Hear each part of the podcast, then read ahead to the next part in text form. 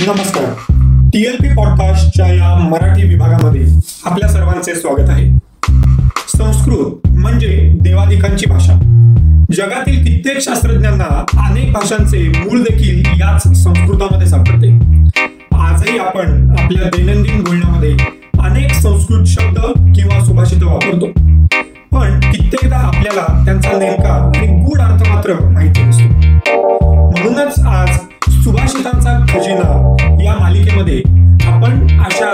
सुभाषितांचे अर्थ व छोट्या छोट्या गोष्टी पाहणार आहोत.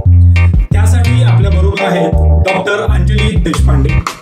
डॉक्टर अंजली या इंजिनिअरिंग मधील पीएच डी आहे व इंजिनिअरिंग क्षेत्रातील अनेक समित्यांवर देखील कार्यरत आहेत. परंतु बरोबरीनेच त्यांचा साहित्याचाही चांगलाच अभ्यास आहे. तेव्हा चला तर आज त्यांच्याकडून जाणून घेऊया काय आहे हा सुभाषितांचा खजिना?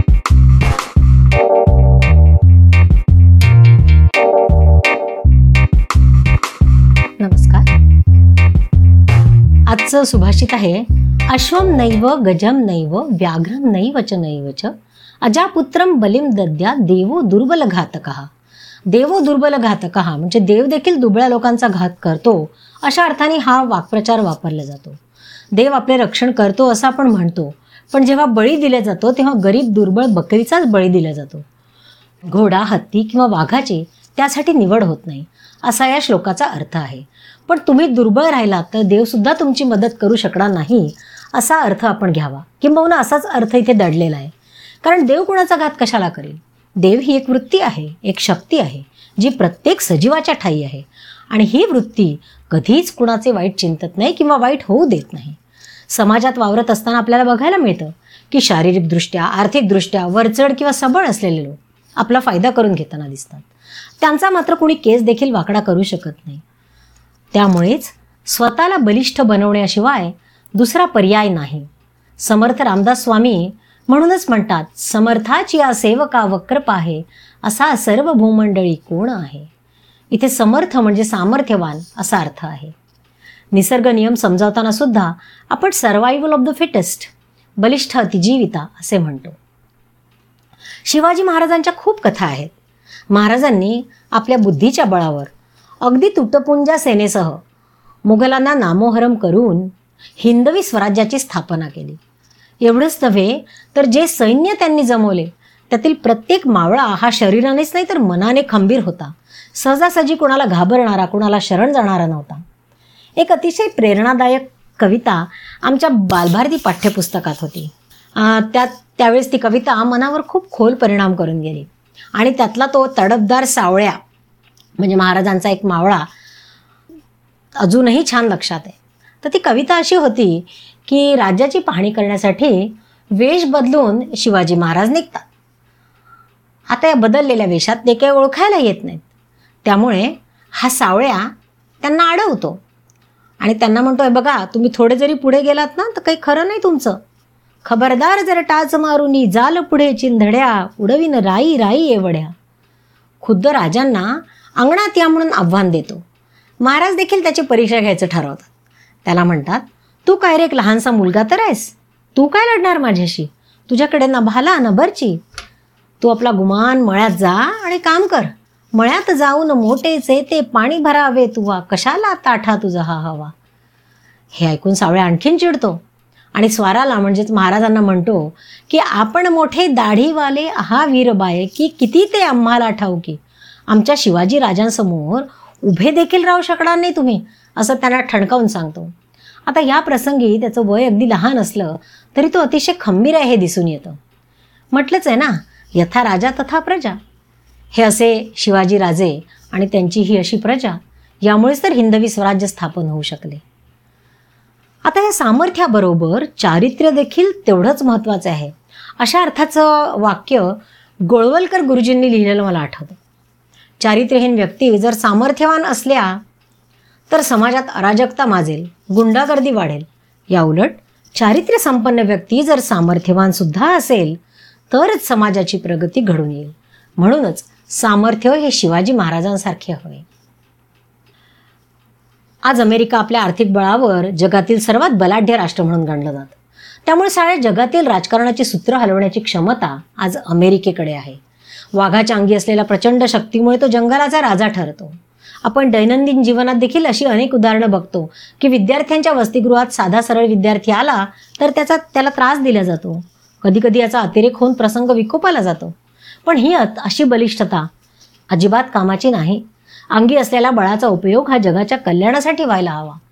विद्यार्थी दशेत असताना तर आपले बौद्धिक सामर्थ्य वाढवण्याचाच प्रयत्न प्रत्येक विद्यार्थ्याने करावा.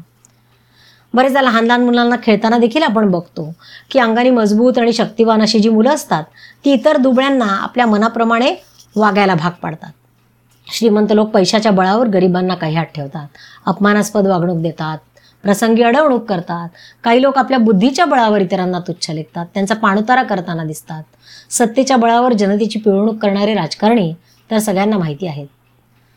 वास्तविक पाहता ईश्वराने जेव्हा सृष्टीची रचना केली तेव्हा त्याने समाजात निसर्गात समतोल राहावा म्हणून प्रत्येकाला काही एक विशिष्ट क्षमता दिली. त्या क्षमतेचा वापर जगाच्या कल्याणासाठी व्हावा असाच त्याचा हेतू होता. निसर्ग आपल्या क्षमतेचा उपयोग जगाच्या कल्याणासाठी करताना दिसतो. वृक्ष प्राणीमात्रांना फळं देतात सावली देतात नद्या पाणी देतात समृद्धता देतात समुद्र पाऊस देतो. पण मानव मात्र आपल्याला मिळालेल्या क्षमतेचा उपयोग बरेचदा स्वार्थासाठी किंबहुना इतरांना त्रास देण्यासाठी करतो. ही वृत्ती बदलणे आवश्यक आहे. आणि एवढंच नाही तर प्रत्येक व्यक्तीने शरीराने सुदृढ आणि मनाने कणखर असणं देखील तेवढंच आवश्यक आहे. आता असे अनेक प्रसंग आयुष्यात येतात की माणूस मनाने खचतो.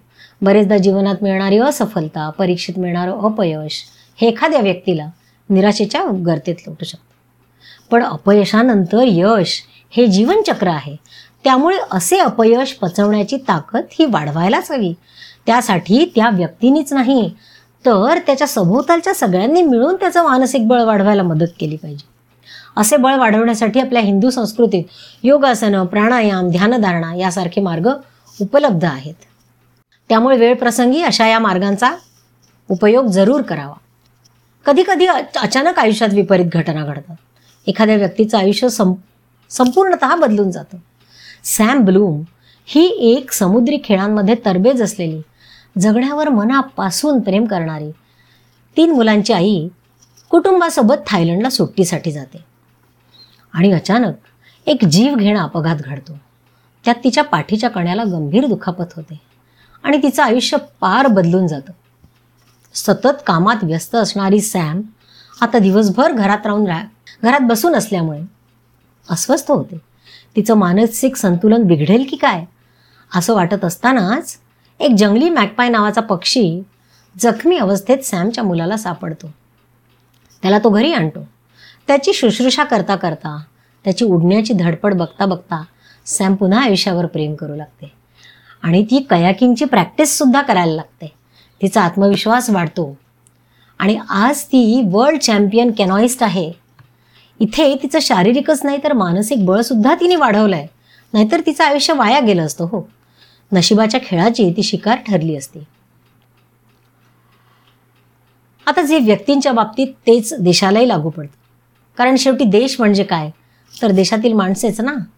पण देशाच्या बाबतीत विचार करताना देशाला सामर्थ्यवान करण्यासाठी सर्वप्रथम समर्थ नेतृत्व हवे. तसेच विविध प्रकारची साधन सामुग्री हवी. देश बलवान व्हावा. शत्रूपासून आपला बचाव आपल्याला करता यावा. म्हणून भारतात वेगवेगळी शस्त्रास्त्रे राफेलसारखी लढाऊ विमाने आपण विकत घेतो. म्हणूनच पाकिस्तानसारखा पुरापत करणारा देश आपल्याला वचकून आहे. आपलं पराक्रमी सैन्य सीमेवर तैनात आहे. म्हणून चीनसारख्या पाताळयंत्री देशाला त्याचे घातकी बेत साध्य करता आलेले नाहीत आज मेक इन इंडियासारख्या योजनांमुळे देश बऱ्याच क्षेत्रात स्वतंत्र होऊ लागलाय. इतकेच नव्हे तर तंत्रज्ञान औषधी वैद्यकीय उपकरणे अशा क्षेत्रात एक नेता म्हणून उदयाला येतोय. हा देखील मोदीजींसारख्या सामर्थ्यवान नेतृत्वाचा प्रभाव आहे. त्यांचे देशप्रेम आणि देशाला सर्वोत्तम ठरवण्याच्या दृष्टीने उचललेले प्रत्येक पाऊल त्यांचे मानसिक सामर्थ्य दर्शवते. यात कुठेही दुसऱ्यांना कमीपणा दाखवण्याचा उद्देश नाही. फक्त आपल्या देशाच्या वाटेला कोणी जाऊ नये ह्यासाठीची ही तळमळ आहे. इथे पूज्य साने गुरुजींचे बलसागर भारत होवू विश्वात शोभूनी राहो हे स्फुरणदायी गीत आठवते. ह्या गाण्याचा प्रभाव प्रत्येक भारतीय नागरिकांच्या मनावर अजूनही आहे आणि हे गाणं ऐकताना अंगावर अजूनही रोमांच उभे राहतात. शेवटी असं सांगेन की भारत देश जेव्हा स्वा पारतंत्र्यात होता तेव्हा वीर सावरकरांनी जाणलं होतं की माझ्या देशाला स्वातंत्र्य मिळवून द्यायचं असेल तर मला सामर्थ्यवान व्हायला हवं. यासाठी ते परदेशात शिकायला जातात. पण जेव्हा ते इंग्लंडमध्ये अडकून पडतात त्यावेळेस आपल्या भावना व्यक्त करताना मी का बाहेर गेलो होतो? माझा काय उद्देश होता? हे व्यक्त करताना इंग्लंडमधल्या ब्रायटनच्या समुद्रकिनाऱ्यावर सागराला उद्देशून लिहिलेल्या कवितेत ते म्हणतात जगद अनुभव योगे बनू नेहमी तव अधिक शक्त उद्धरणी मी. जगाचा अनुभव घेऊन अधिक सामर्थ्यशाली होऊन तुझ्या उद्धारासाठी मी येईन असे माझ्या मातृभूमीला वचन दिले होते. पण आता तर मी हा असा इथे अडकलो आहे हा विरह मला सहन होत नाही. मला माझ्या मातृभूमीला परत घेऊन चल. ने मजसी ने परत मातृभूमीला अशी विनंती ते सागराला करतात. तिच्यासाठी जर माझ्या विद्येचा माझ्या बौद्धिक सामर्थ्याचा उपयोग झाला नाही तर विद्या काय कामाची? असे भाव देखील ते व्यक्त करतात. जरी उद्धरणी व्ययना तिच्या होसाचा हा व्यर्थ भार विद्येचा. म्हणजेच माझ्या सामर्थ्याचा उपयोग माझ्या मातृभूमीच्या कल्याणाकरता व्हावा ही तळमळ त्यांच्या मनात होती. हे गाणे ऐकताना नेहमीच मन व्याकुळ होते. अशाच प्रकारे जर प्रत्येकाने मिळालेल्या क्षमतेचा उपयोग जगाच्या कल्याणासाठी केला तर बळी तो कानपिळी या म्हणीचे अस्तित्वच नाहीसे होईल. तसेच आयुष्यात येणाऱ्या विपरीत प्रसंगांना पुरून उरण्याची क्षमता जर अंगी बाणवली तर या पृथ्वीवर नक्कीच स्वर्ग निर्माण होईल. शेवटी असं म्हणेन की मनात जेव्हा होतो निश्चय गाठायाचा मजहा सागर तमान उरते सरिते लांबग पार कराया कुठले अंतर? उमेद धगधगते उडण्याची देहाची जरी राख होत असे कवेत घेण्या अवकाशाला फिनिक्स पक्षी झेप घेत असे आव्हानांना आयुष्यातील सडेतोड देण्याला उत्तर सक्षम होऊन सर्वांगाने प्रत्येकाने व्हावे तत्पर प्रत्येकाने व्हावे तत्पर धन्यवाद. टीएलपी पॉडकास्ट हे Spotify Google podcast radio public सारख्या अनेक विविध प्लॅटफॉर्म्सवर उपलब्ध आहे. तेव्हा तुमच्या आवडत्या प्लॅटफॉर्मवर आम्हाला फॉलो करायला विसरू नका.